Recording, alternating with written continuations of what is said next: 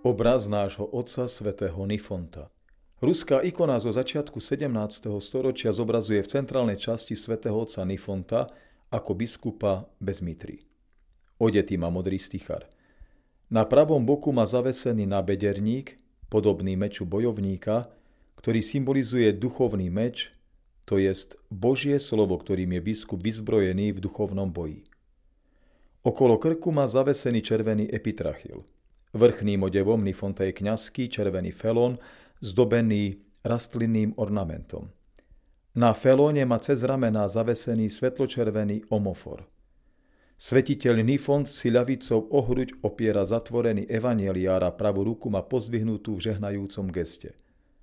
Zaujímavo pôsobí hustá, roztrapatená hnedá brada, s akou sa stretávame pri zobrazovaní svätého pánovho proroka predchodcu a krstiteľa Jána, či svätého apoštola Andreja prvopovolaného, ktorí majú na rozdiel od prepodobného Nifonta roztrapatené aj vlasy.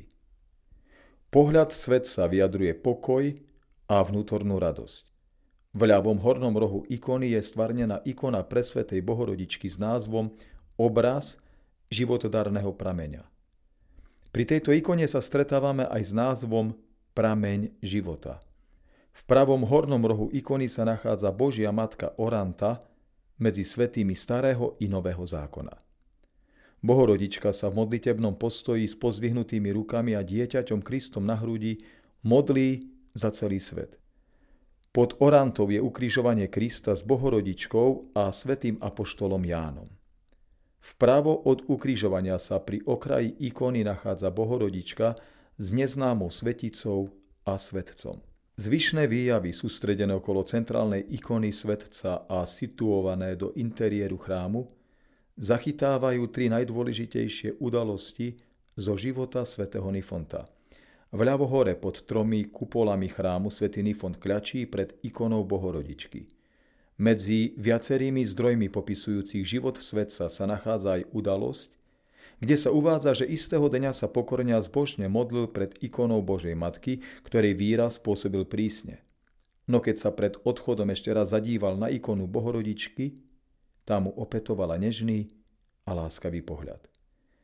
V ľavej spodnej časti ikony je znázornené stretnutie svätého Nifonta s Kristom, obklopeného žiarivým svetlom, ktorý svetcovi prislúbil, že pri poslednom súde preukáže zvláštne milosrdenstvo tým, ktorí si budú v modlitbách ctiť pamiatku svätého Nifonta a prosiť ho o príhovor.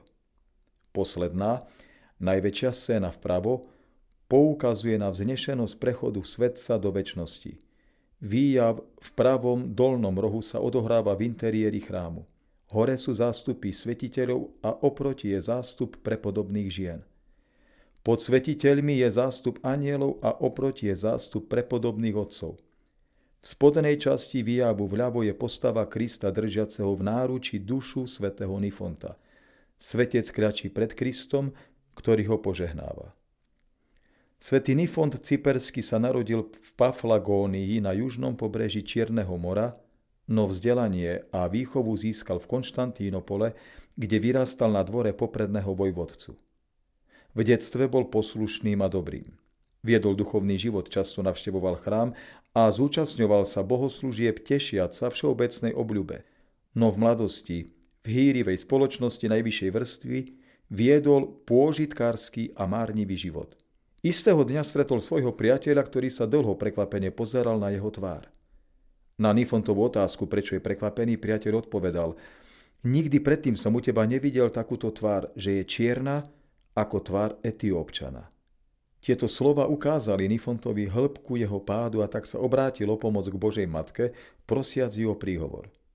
Po dlhej modlitbe pred jej ikonou zbadal, že tvár Bohorodičky zažiarila a usmiala sa. Od tých čias sa Nifont neprestajne modlil k nebeskej kráľovnej. Ak padol do hriechu, tvár Božej Matky sa od neho odvracala, avšak po vrúcnej modlitbe a kajúcich slzách s láskou na neho hľadela.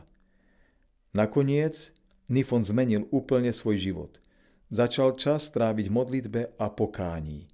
Po vážnej chorobe, z ktorej sa vyliečil na príhovor pre svetej Bohorodičky, prijal sveté tajomstvá Dal sa podstrihnúť na mnícha a všetku svoju duchovnú námahu sústredil na boj s vášňami a démonmi. Pre svoju duchovnú námahu a boj, ktorý dlhé roky zvádzal, ho Boh uznal za hodného darov jasnozrivosti a konania zázrakov. Práve na základe daru jasnozrivosti videl prepodobný Nifont, ako duše opúšťali tela, ako anieli niesli vo vzduchu spravodlivú dušu a ako ju po ceste zastavovali zlí duchovia, nachádzajúc v nej nejaké hriechy. V starobe na sklonku života prišiel prepodobný Nifont do Alexandrie, kde na základe videnia patriarchu bol vysvetený na biskupa v meste Konstantia na Cypre, v súčasnosti Salamína. Službu biskupa nevykonával dlho. Božou milosťou mu bolo zjavené tri dni pred smrťou, že zomrie, kedy ho navštívil aj patriarcha svätý Atanas Veľký, aleksandrijský arcibiskup. Táto ikona je súčasťou výstavy Svetosť ako ovocie Svetého Ducha.